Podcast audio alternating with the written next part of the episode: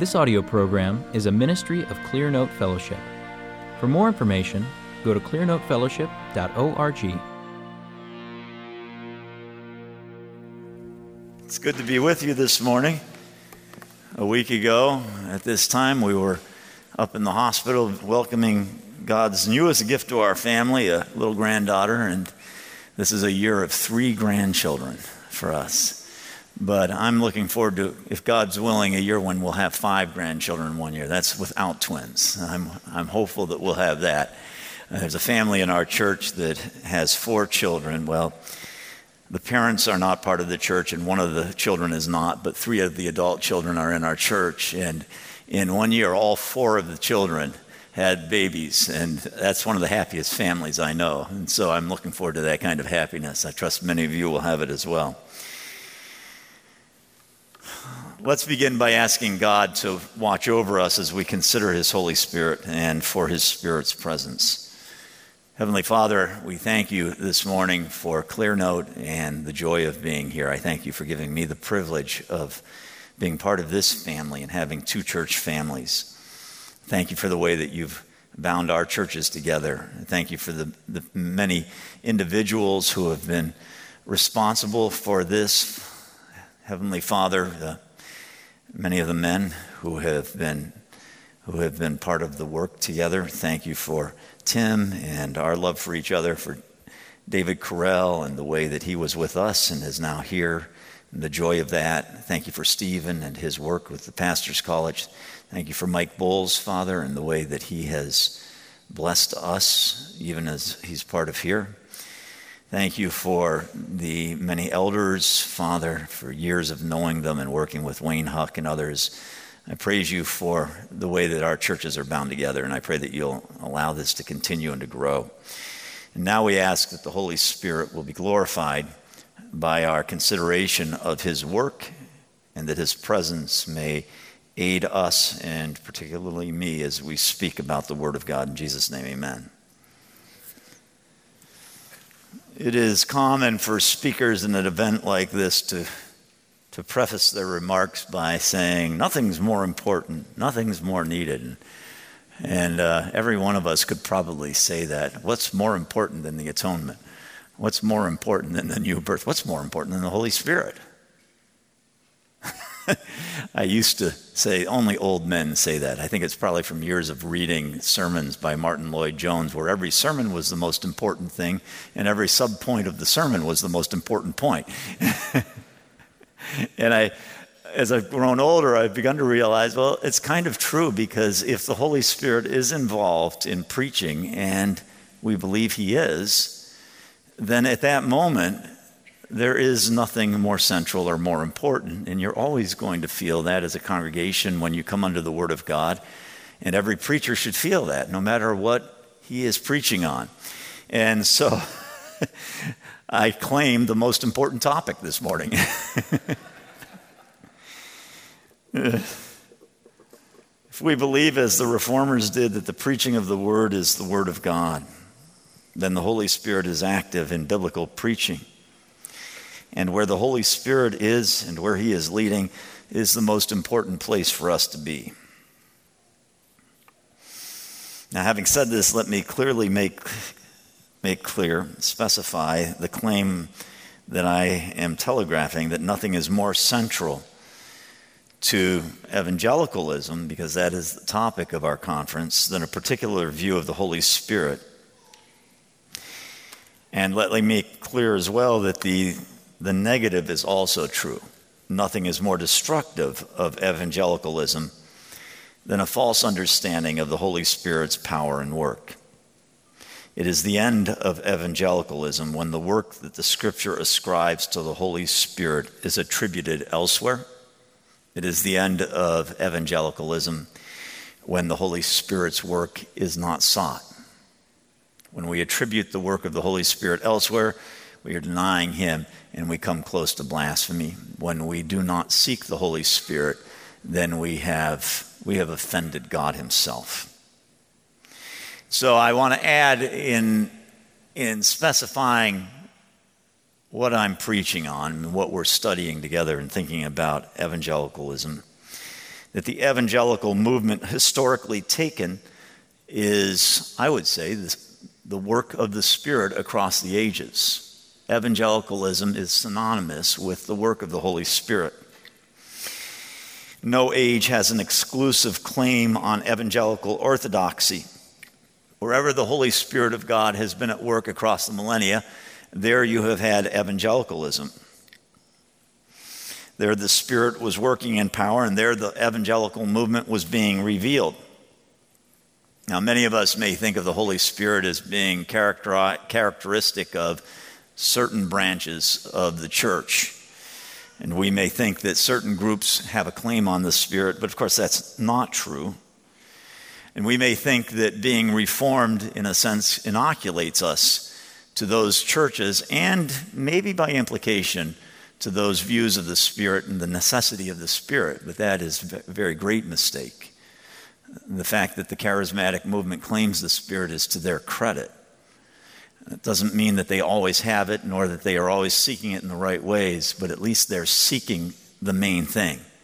And it's to our discredit that we would ever think that we can be a people in a church that can get by without the work of the Holy Spirit, without the power of the Holy Spirit. For many years, I avoided calling myself an evangelical. Back about 20 years ago, 22 years ago, I got invited to be an, uh, the pastor of a church in, overseas in Europe. And while I was there, I realized that these people were from the background that I was fleeing, the evangelical background, and they had this sort of pride and now I'm talking about evangelical as a, a narrower trait at this point, what we might consider evangelical as we talk about the evangelical movement in America. And they were filled with the, the aspects of evangelicalism that, that I had fled from by going to take a little United Brethren church in Toledo, Ohio, actually in Monclova, Ohio.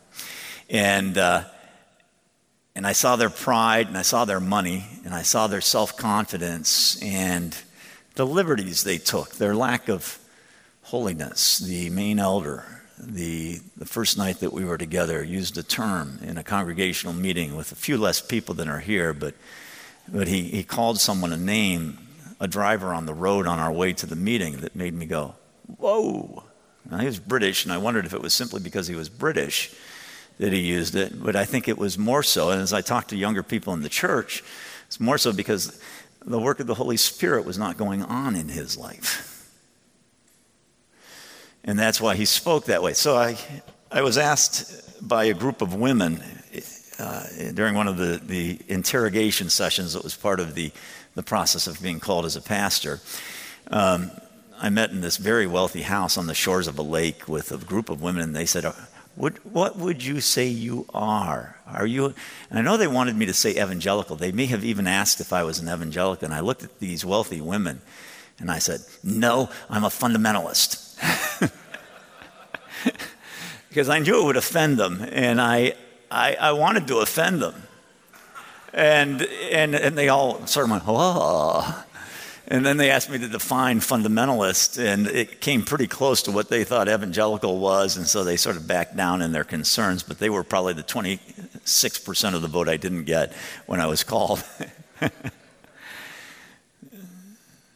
so the, the label evangelical is one that we've flown from, but I think it's ripe for the reclaiming.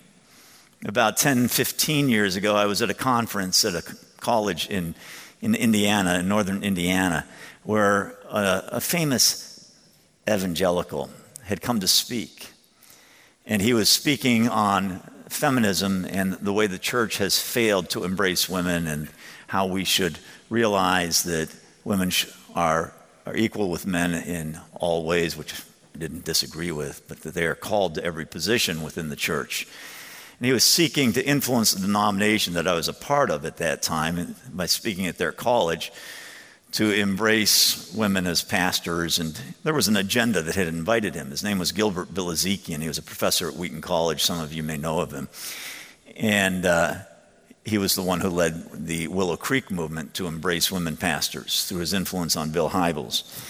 And so he was coming to our conference or our denomination, and I decided I was going to go with another pastor and oppose him. Even though we were the only pastors in this group of students, we were going to speak against him.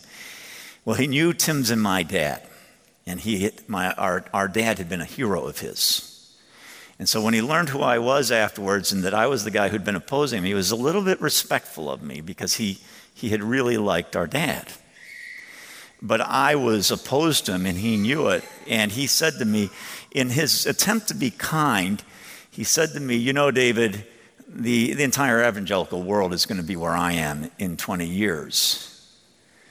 And I looked at him and I said, Dr. Bilezikian, you're wrong. I said, You and I won't even be considered part of the same movement in 20 years. Our movement is breaking apart, and you're going to be in a different church, and I'm not even going to know you. The, the last bonds that hold this group together sociologically are going to be gone, and you're going to be out there, and I'm going to be somewhere else. And that's what's happened.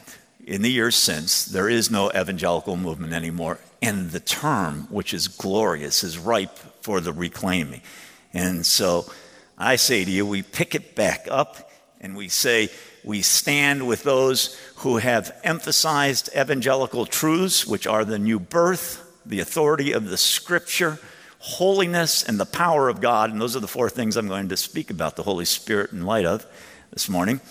That we pick those things back up and we say, we stand in a glorious train along with men like Augustine, who, in his fight against Pelagius and the Pelagians, affirmed the depravity of man, the original sin of man against the claim of Pelagius that man possesses a freedom of the will that allows him to obey and please God, and affirmed evangelicalism and was, in a sense, the first evangelical. He taught evangelical truths, the new birth, the inability of man to obey God, the necessity of the Holy Spirit to work a work in us that was described by Stephen just a few moments ago. St. Patrick, I'm going to list a few different people who are evangelicals in my mind, not because um, St. Patrick was a theologian, but because he was evangelical in his approach. He went to Ireland and he believed in God and he preached the power of God in his preaching had the power of God, and he evangelized with incredible power. John Wycliffe, who translated the Bible into English so that the people could read it and opposed the clericalism of Rome, who taught that a personal walk with God was more important than any official position in the church. What an evangelical hero. And a hundred and some years before Martin Luther or John Calvin or the others that we regard as central to evangelicalism. John Huss, a century before Luther preached against indulgences, John Huss in Prague was preaching against indulgences, preaching against the clericalism of the Roman church. Powerful, powerful man. And there are still Hussite churches in Czechoslovakia and Hungary. Martin Luther, who taught that justification comes from God rather than through human works. And we could go on. Jonathan Edwards, George Whitefield. Probably I'd put in there John and Charles Wesley, even though they reneged on some of the truths that Augustine fought for. But they understood the depravity of man if they did not understand the, the immense power of God and the Holy Spirit. And more recently, or in different areas, Uh, not more recently than Edwards or Whitefield, but a little more. Adoniram Judson, William Carey, missionaries. And then in the last century, Francis Schaeffer.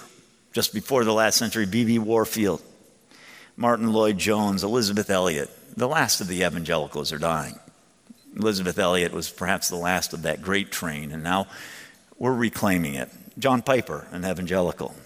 Many more could be listed, and a few I've mentioned could probably be argued against, but what unites all these men and women is a high view of the authority of the Holy Spirit and a willingness to wait on the Holy Spirit for power.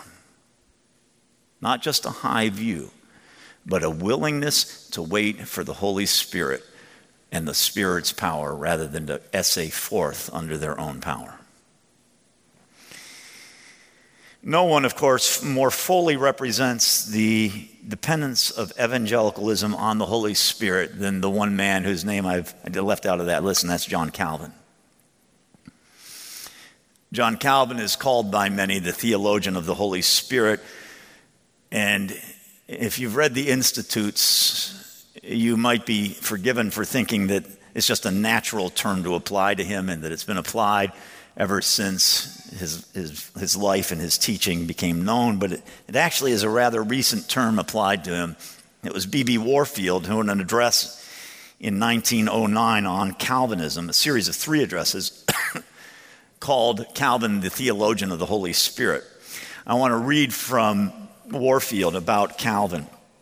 Warfield said it is probable that Calvin's greatest contribution to theological science lies in the rich development which he gives and which he was the first to give to the doctrine of the work of the Holy Spirit. No doubt from the origin of Christianity, everyone has been even everyone who has been even slightly imbued with the Christian spirit has believed in the Holy Spirit as the author and giver of life and has attributed all that is good in the world, and particularly in himself, to his holy offices. And of course, in treating of grace, Augustine worked out the doctrine of salvation as a subjective experience with great vividness and in great detail, and the whole course of this salvation was fully understood. That's, that is, the teaching of Augustine, was fully understood, no doubt, to be the work of the Holy Spirit. But in the same sense in which we may say that the doctrine of sin and grace and this is Warfield saying this. He says, in the same way that we may say that the doctrines of sin and grace date from Augustine, the doctrine of satisfaction, Christ's blood satisfying the propitiatory wrath of God, as Pastor Harlan spoke to us yesterday of, dating from Anselm, the doctrine of justification by faith from Luther, we must say that the doctrine of the work of the Holy Spirit is a gift from Calvin to the church. So if grace came from, from Augustine, satisfaction from Anselm, justification by faith from Martin Luther, Warfield says, we received the doctrine of the Holy Spirit from Calvin. It was he who first related the whole experience of salvation specifically to the working of the Holy Spirit, worked it out into its details, and contemplated its several steps and stages in orderly progress as the product of the Holy Spirit's specific work in applying salvation to the soul. Thus, he gave systematic and adequate expression to the whole doctrine of the Holy Spirit and made it the assured possession of the church of God. Now, we're going to continue on in what he says in the next two paragraphs I'm going to read brings a little more bite and a little more application, applicatory power to our day and our church. It's been common to say that Calvin's entire theological work may be summed up in this that he emancipated the soul from the tyranny of human authority and delivered it from the uncertainties of human intermediation in religious things. In other words, from the power of men to be our advocates and intermediaries with God, that he brought the soul into the immediate presence of God and cast it for its spiritual health upon the free grace of God alone. Where the Romanist, where the Roman Catholic placed the church, it is said John Calvin set the deity. What Calvin did was specifically to replace the doctrine of the church as the sole source of assured knowledge of God and the sole institute of salvation by the Holy Spirit. Previously, men had looked to the church for all the trustworthy knowledge of God obtainable, and as well for all the communications of grace accessible. Calvin taught them that neither function has been committed to the church, but God the Holy Spirit has retained both in his own hands and confers both knowledge of God and communion of God with God on whom he will. In his introduction to Kuyper's The Work of the Holy Spirit, Warfield wrote, stated in its sharpest form, the developed doctrine of the work of the Holy Spirit is an exclusively Reformation doctrine, more particularly a Reformed doctrine, more particularly still a Puritan doctrine. We are men and women, and to the degree that we call ourselves reformed, to the degree we call ourselves heirs of the Puritans, we are men and women of the Holy Spirit. It is our character, it is the ground of our faith. It's absolutely true. The door that separates evangelicalism from every competing system and every other form of Christianity is her claim on the divine sovereignty of God and especially that sovereignty over salvation. And the hinge upon which that door that separates us, the sovereignty of God, the hinge upon which that door operates and turns is the authority of the Holy Spirit. So, my goal this morning is to describe the evangelical view of the Holy Spirit in four basic areas of the Spirit's work as they are described by Christ, and to differentiate the evangelical view in each of these areas from competing views many of which are found today in churches that claim the name evangelical and reformed. Let's not be ignorant. Many churches which say they're evangelical and reformed do not have an evangelical view of the Holy Spirit's power in these areas. And we have to be aware of that and recognize that right off. We can't be without self examination and self awareness as we think about this doctrine, the Holy Spirit. And I'm afraid uh, there's an inevitability that uh, I'm going to walk a little bit on Stephen as he walked a little bit on me, and I'm going to walk a little bit on Tim, who follows me as he walked on me. But when you speak of the Holy Spirit, He is the Spirit, He is the air that we breathe, He is the life. And so everything partakes of the Holy Spirit. And when we talk about the Holy Spirit, we can't do so without trampling on a lot of different areas. You can't stay off the grass when you're talking about the Holy Spirit. First area is the area of salvation. And I want to read to you from John. Heard it earlier, but just again, it won't hurt us at all to hear the words of Jesus about the Holy Spirit. John 3 1 through 8. Now, there was a man of the Pharisees named Nicodemus, ruler of the Jews. In fact, I can skip that part. I can go to verse 4 because we just looked at it. Nicodemus said to him, How can a man be born when he is old? He cannot enter a second time into his mother's womb and be born, can he? Jesus answered, Truly, truly, I say to you, unless one is born of water and the Spirit, he cannot enter into the kingdom of God. That which is born of the flesh is flesh, that which is born of the Spirit is spirit.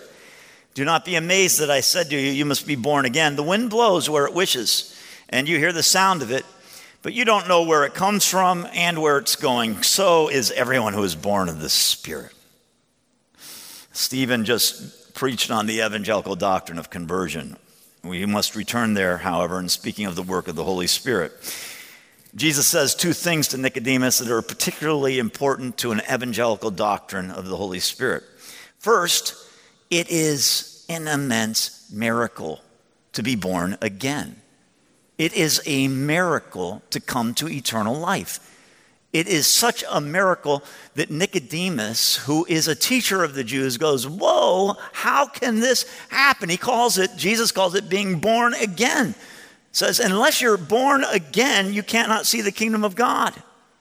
Now, we know this term, to be born again. And we should not be embarrassed to use it because it's powerfully expressive of what we are all about. We are people who have been born again says some fundamentally important things about the nature of salvation. It's the kind of offensive term to others that's good to use. We should say, I have been born again. Have you been born again? People will say, but I was born okay the first time. And we'll say, no, you weren't. It's a diagnostic tool. It's the kind of thing that lets, it's the tip of the wedge that gets you in the door and lets you hammer something home. We are born again. That's why Nicodemus scoffs at Jesus' statement. He doesn't find it a good thing. He goes, What? How can a man be born when he's old? He can't enter a second time into his mother's womb, can he? And in response, Jesus answers, Truly, truly, I say to you, unless one is born of water, that water may be baptism. I don't want to debate the issue. It may be the water of, of childbirth. That's probably what I prefer.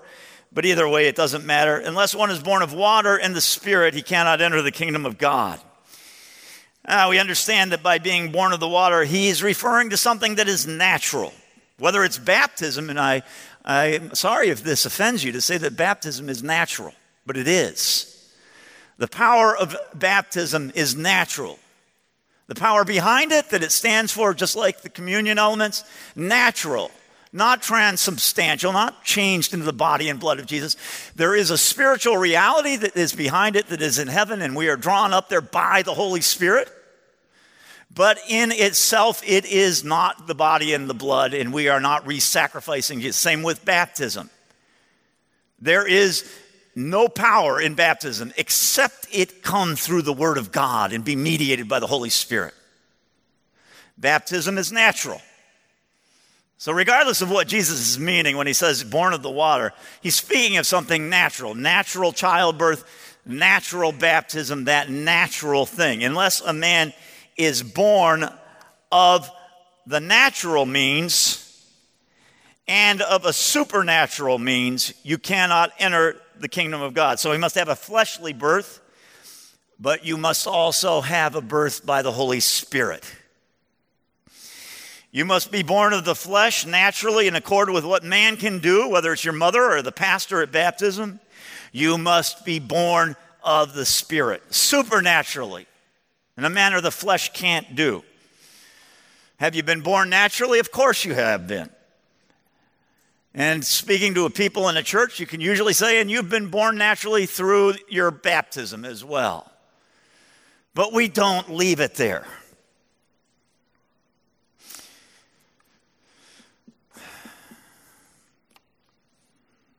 You must be born supernaturally of the Spirit. Supernaturally. Now, the second thing that flows from this that we have to understand about salvation, as Jesus teaches Nicodemus, is that because it is supernatural, you can't make it happen. I don't care how many times you show the Jesus film, you can't make it happen. I don't care how you pare down, as Nate Harlan was speaking about, the message of the gospel to remove its offense. You can't make it happen. I don't care how many times you sing verses of songs at the altar call. Most of you don't know that, but when I took my first church, I was told you have to do an altar call every Sunday. So I even know something of this. It doesn't matter. You can't make it happen. It is not a matter of the human will. This is where Calvin is so perfectly evangelical. He's teaching us you can't do it and you can't make it happen. I want to say both of these. You can't do it to yourself. You can try and try and try, and you are not getting anywhere. It's like you, you hear the wheels spinning and you think you're going somewhere. There's smoke, the engine's roaring, the RPM is at 7,000 but you're stuck in mud. Some of you know this from your past. You sought God, you said, I want to be a Christian, I want, and God did not give you the power. And you said, Well, why do they have it? I know there's something there, but I can't taste it. I don't have it. And God had not done it. You may have grown embittered. You may have longed more for it. You can go a thousand different ways. You can't make it happen. You can't bear yourself over again. Impossible. You can, you can bore yourself, but you can't bear yourself. and, and this is something that we need to re- recognize about ourselves, but it's also something we need to recognize as we are working with other people. And Jesus emphasizes the impossibility of this by saying, The wind blows where it wishes, and you hear the sound of it, but you don't know where it's coming from or where it's going. So is everyone who's born of the Spirit. We don't know. We don't know how it's going to happen. We can't predict it. It's not ours to accomplish any more than it's ours to do to ourselves. We can't do it. And we can have good technique. We can make sure that we're doing things and explaining them in a way that's positive. And we can make our church attractive from the street. All these are things that are good to do. We can make sure our musicians play well to the glory of God. We can do a lot of things that will be attractive. But being attractive, I have a, a, young woman that I think of in my church. It's very attractive. But being attractive doesn't mean you get a guy, does it? you know, it just doesn't. It doesn't necessarily lead anywhere. This is especially true of the church. God is in control. It's not something you wish for and receive, it goes where it wishes. You don't control this wind, you see its effect. You don't control this spirit any more than you can control a hurricane or a tornado. The spirit is the wind of God and it's sovereign. He does as he pleases, he's in control. Now, there's some implications of this. We must get a view of the scope of the effects of the Spirit by understanding the supernatural character of the new birth. The new birth is a new person, it is a new life. The old has gone. How many of us can sit here and say, I remember a time when I hadn't tasted it? And then I remember when I came alive. How many of us can do this? This is something all of us should be able to say. It was a new birth. It was incredible. The old had gone, the new had come, and I don't know how it happened. I do know I didn't make it happen. I do know that God did it. It's like the difference between standing at the side of the Grand Canyon and looking at a picture of it. So many of us are looking at pictures of the new birth rather than standing at the side of it, standing in the presence of it. Another implication, we see the powerless of man in its radical, miraculous nature. We are dead in our sins, and God raises us to life by giving us a second birth. It's His to do, it's His to ordain, it's His to accomplish. It's His glory, it's His power, it's from God, it's to God, it is God doing something, and we're passive. In the process of the new birth, we're babies. I honestly believe that it's impossible to be a child of God headed for the kingdom of heaven and yet believe that you did this thing, that you affected this change. I was in a church for many years with many dear men and women who, who would define themselves, if they knew the term, as Arminian. That they believed they, they sought God and brought it about. Now, I don't know how to parse and divide you know, I think some of them were better Calvinists, actually, though they would have officially said that they were Arminian than some of the Calvinists who are in my church who say they're Calvinists. You know, by their prayer and their dependence on God, they may say, I chose God. But when you'd hear them pray, you'd have the sense that they were dependent on God. So I, I, I, want to be careful in saying this, but I think there is a sense in which Calvinism, Calvinism is coterminous with Christianity that if you say, I did this thing, then it didn't happen. You haven't tasted it because if you think you did it, it's been shallow, it's been weak, it hasn't been a new birth. So uh, I think it's possible that many people that we credit with being born again are simply not born again.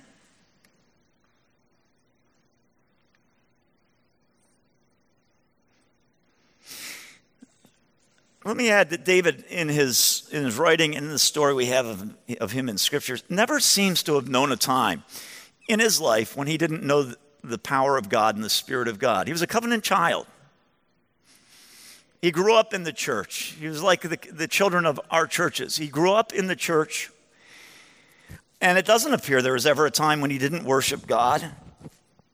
A young boy, and yet he's doing great acts of faith. God is saying, I know his heart as a young man. Yet he clearly asks God in Psalm 51 to restore to him the joy of salvation. And he knows what it is to have the Holy Spirit in him and to have a new disposition, and he fears losing it. Even those saved when they were very young should know the joys of regeneration, of repentance, of confession, of being set free from sin, and they should know that it's of God and that it's not something that occurs naturally. the dangers that we face in the current environment of the reformed evangelical world, this environment that diminishes the sovereign and miraculous nature of the Holy Spirit's work in the new birth, comes in two directions. There is first a danger that many have focused on over the past 40 or 50 years, and that's the danger that provides the impetus for what's known as the new Calvinism that has recently come into vogue. That danger is of coming to believe that we control the Holy Spirit that we can control the work of God. Some years ago, I was at a, a charismatic church in Toledo, and I've told this story often. Everyone's heard it. I, I repeat it over and over again because it stands as a symbol, it's a type of something. There was an evangelist who had been invited, and I was invited by a young man who was at our church and, and at a Bible study, but attended this church where his dad was an elder on Sunday mornings. He asked me to come. They were having a healing service one night, and so we skipped our Bible study. We went to the church they had an evangelist come in from, from India. He was he began the service with a video. There's some singing, and then there was a video. And this was early 90s, so it took time to set it up. It may have even been a movie, I can't remember. And the video alternated between shots of him preaching to vast crowds in amphitheaters on the Indian subcontinent and interviews with people who were in those cl- crowds who told of miracles they had seen him perform, including raising the dead. And, and it struck me as I was watching it, I can't imagine any great worker of, of the Spirit's power needing a video to introduce himself. I don't think the Apostle Paul ever came to Corinth and said, You know, I want to show you what I did in Ephesus. Yeah. He didn't need to. This man needed to. And then he came on and he started speaking, and it, he, it was like a, a steam engine gaining. And, at the end of the workup, before he started the, the, the prayer service and the healing service, he shouted, Holy Spirit, I release you. And I remember thinking, whoa, that is blasphemy. It's blasphemous. Now, I don't think what he did is much different from the things that are closer to us studying Saddleback Sam, figuring out how to get him into church, making a church where Saddleback Sam or, you know, um,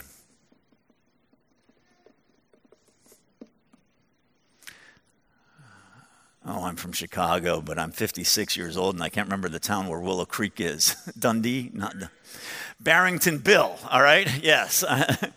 you know, whether we study Saddleback Sam, Barrington Bill, Toledo Tim, or Tom, eh, it doesn't matter who we're studying. If, if we have to know the people and peg it to them, then it's not the Holy Spirit, is it? It's the same as this, this evangelist saying, Holy Spirit, I release you. Except we're not so crass. We, we don't actually say, I release you. We just think, I've released him. We actually have less regard for the Holy Spirit, perhaps, than that man who actually spoke to the Holy Spirit, but we presume the Holy Spirit.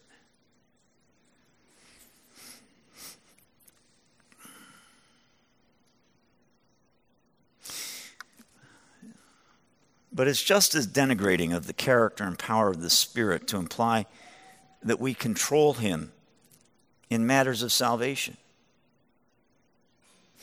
Do you ever talk about having led someone to the Lord? No. Paul does say at times, I think he actually says, I was an instrument, he says I was a, an ambassador of grace and that I have I am a steward of God's grace, and he speaks about having been their father in the faith and salvation. But he also in Corinth says, You know, I didn't even baptize any of you guys. It's a dangerous thing to say, I led this person to the Lord. I led this person to the Lord. I mean, praise God, at times we have the privilege of being handmaidens to the process. But the, it's a bad thing if the midwife thinks she actually brought this child into existence, right? And it's really kind of proud of the midwife to claim the glory of the birth. And this is a very common thing in our churches. I led this person to the Lord, I led him to the Lord. The immediate baptisms at the close of special services practiced by an increasing number of Baptist churches today including, as we've learned, the seating of the congregation with people who are primed to go forward, who've already been baptized, but they're going to set a standard. They're going to be examples to the rest. Very publicly, they're told to wend their way through the congregation as they go down on Palm Sunday to be baptized. And they don't actually get baptized again, but they're, they're seeding it for those who will. Many, many ways that we blaspheme the Holy Spirit. I could go on and probably get pretty close to things that you and I might do. I hope you're aware of this danger and you agree with it. Where we are more susceptible, perhaps, is in the second area of danger I'd like to mention, an area that arose out of the disdain of many of us for the manipulative, man focused methods of evangelism that I've just been speaking about, that arose in the evangelism, the evangelical world of the 1800s and 1900s, and that we're the heirs of. Some of you are aware of a recent phenomenon in our circles, reform circles known as Federal Vision. Now, there are twists that are unique to this teaching, but in the end, it's not sui generis. It's not unique and fabulously out of the blue, de novo, you know, something that no, never has been seen before. It's a chip off an old block, and that old block has been around since long before the Reformation. And since the time of the Reformation, the children of the reformers have constantly wanted to step back towards Rome.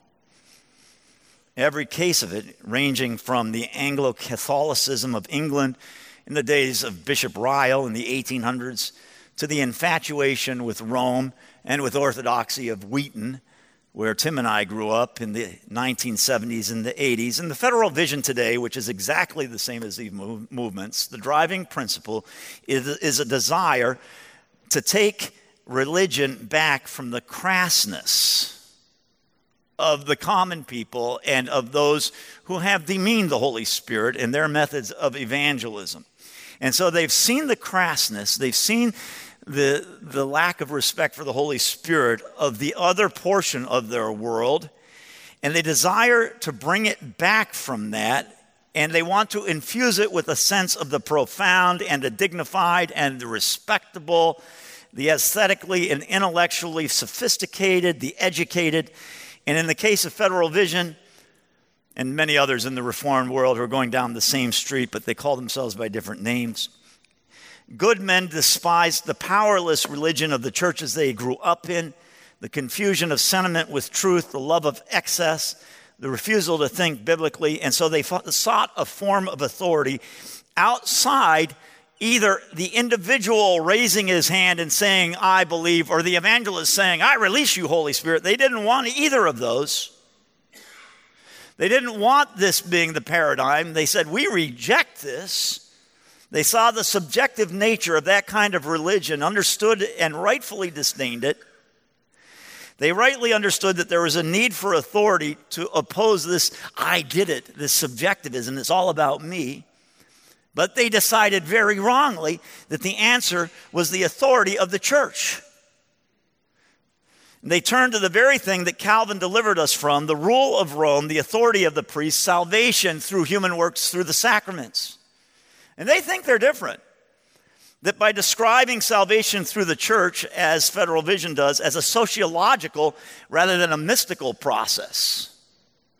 So they say it's a sociological thing. You come into this community, it's not mystical, it's not transubstantiation, you drinking the body, the blood, eating the body, it's not. It's not the water of baptisms. It's a sociological process. It's by you coming into the community, being accepted, but you're saved by being part of the community, by becoming part of the bride of Christ.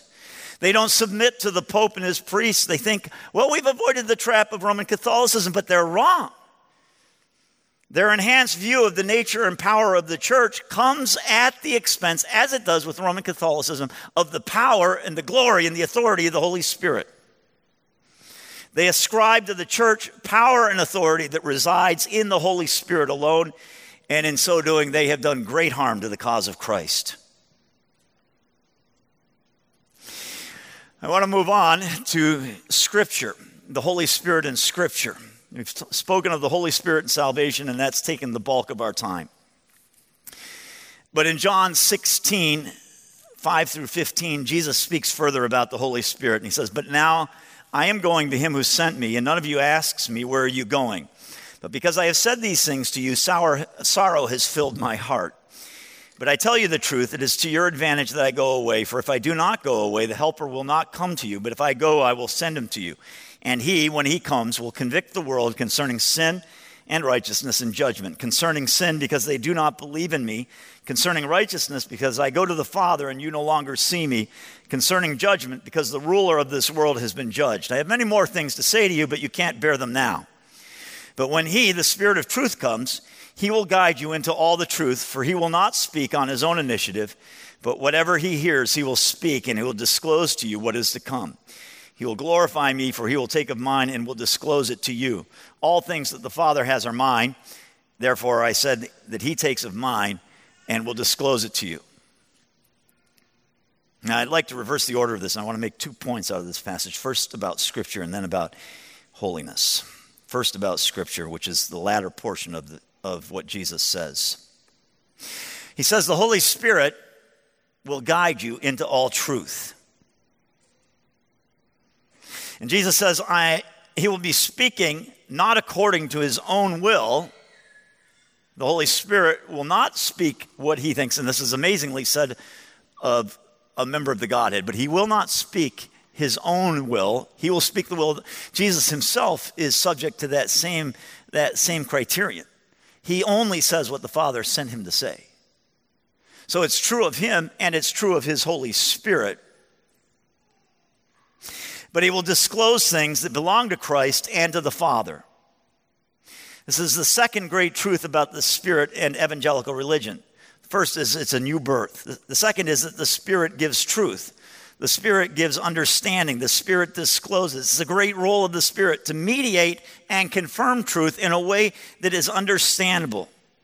Three things we find in our passage that are always part of the Spirit's work and must always be found in a truly evangelical movement. First, the Holy Spirit discloses, Jesus says, as you're able to hear. He says this to the disciples, but it applies to all men in all times. God makes His truth clear in accord with our ability to hear it over time through the Holy Spirit. It's a direct work of the Holy Spirit. It has always been characteristic of evangelical religion to bring people to the Word of God directly and to trust the Holy Spirit to illuminate the Word of God. My father used to say to Tim and me, that the greatest doctrine, he didn't say the greatest doctrine, but he would emphasize it more than he emphasized any other doctrine rather, other than justification. The doctrine of the Reformation, the keystone doctrine, he would say, is what? And most of you are going to say justification by faith, and he would emphasize that. But he'd say the great doctrine is the perspicuity of Scripture, which means that Scripture is understandable by the average person that through the work of the Holy Spirit, we come to know what God is saying in His Word, and we don't need a pastor or a priest and the Bible chained to the wall and someone to tell us what it says. This is always a characteristic of true religion. When there's evangelical religion, people come to the Word of God. They say, I can read this. Years ago, I had the privilege of following my dad in teaching a Bible study in a Roman Catholic nursing home, and it was glorious. The old people, it was at the time when a lot of people were getting dismissed from mental hospitals and going into nursing homes. And there were mental patients there. It was a poverty stricken nursing home. But you would read the Word of God and you would discuss it with them, and they would get it. they really would understand the Word of God. I remember the time that this woman who had been kicked out of the home because she had stood up for other patients in the home when they were getting hit by staff she was a mental patient. She was crazy. We called her Crazy Betty. But uh, I was moving to Toledo and we wanted to bring her back because she had been influential in bringing 20 or 30 guys to the study. She'd smoke a cigarette. She had this styrofoam cup filled with her lipstick of coffee, and it was always spilling, and she'd be talking about Jesus. And, and the Sunday that we brought Betty back, because I was moving to Toledo, she had been kicked out of the home to another home, and I kept on saying as I taught the study, we'll bring Betty back. And I realized we were going to leave, and I was, Cheryl and I were going to be pastoring in Toledo, and I thought, if I don't do it this week, I'll never do it. So we went and picked up Betty, and we brought her back, and she'd been gone six months. And Betty had come alive in the Lord. Well, several of the men that she had brought were, had, had dropped away because one of them said, he said, I, I, was praying. He was in a wheelchair. He couldn't get there himself, but he didn't ask to be brought anymore. And he said it was because I prayed that God would bring Betty back. And he didn't bring her. And so I'm not coming anymore. Well, that, that day, Greg was his name, heard that Betty was there and he came. And he was shaking, shaking. He was pouring sweat. Greg was probably 80, pouring sweat, shaking. And Betty heard that Greg had not been coming. And she stood there, this woman who had been in Elgin State Hospital as a schizophrenic and, and released to this nursing home. And she said, You need to come because Jesus is God, and you need to trust Jesus. And later that night, Greg had a stroke and died. Now, schizophrenics can understand the Word of God.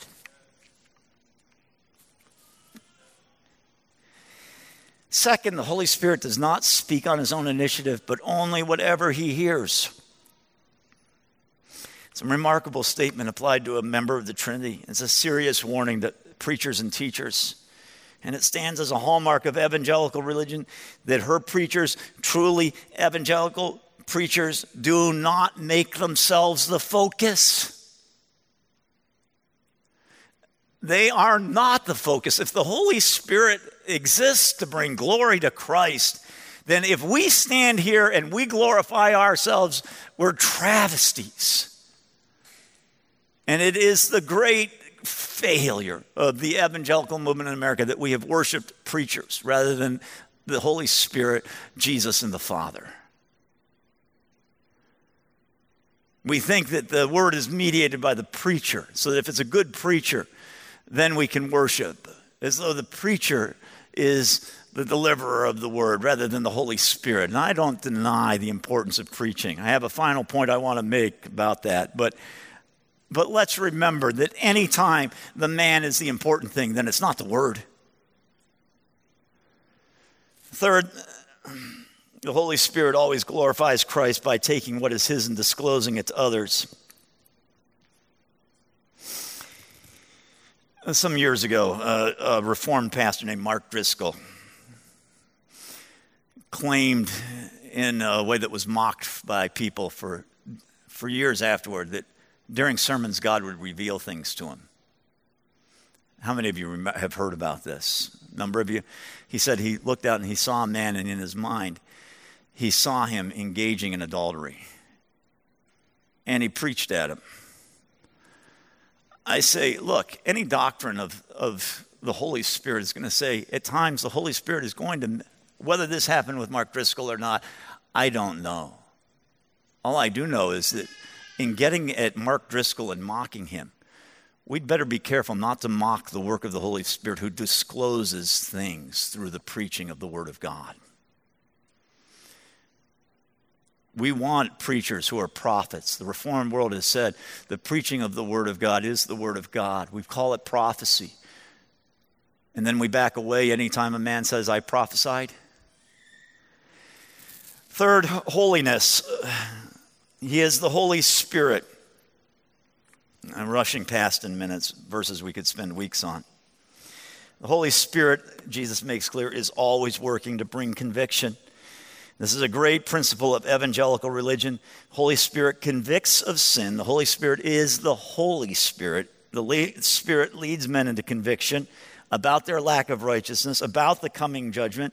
Evangelical religion takes the Holy Spirit seriously by taking sin seriously, by pursuing righteousness, by believing, as Stephen preached, that there is a new birth and therefore we are able to overcome sin.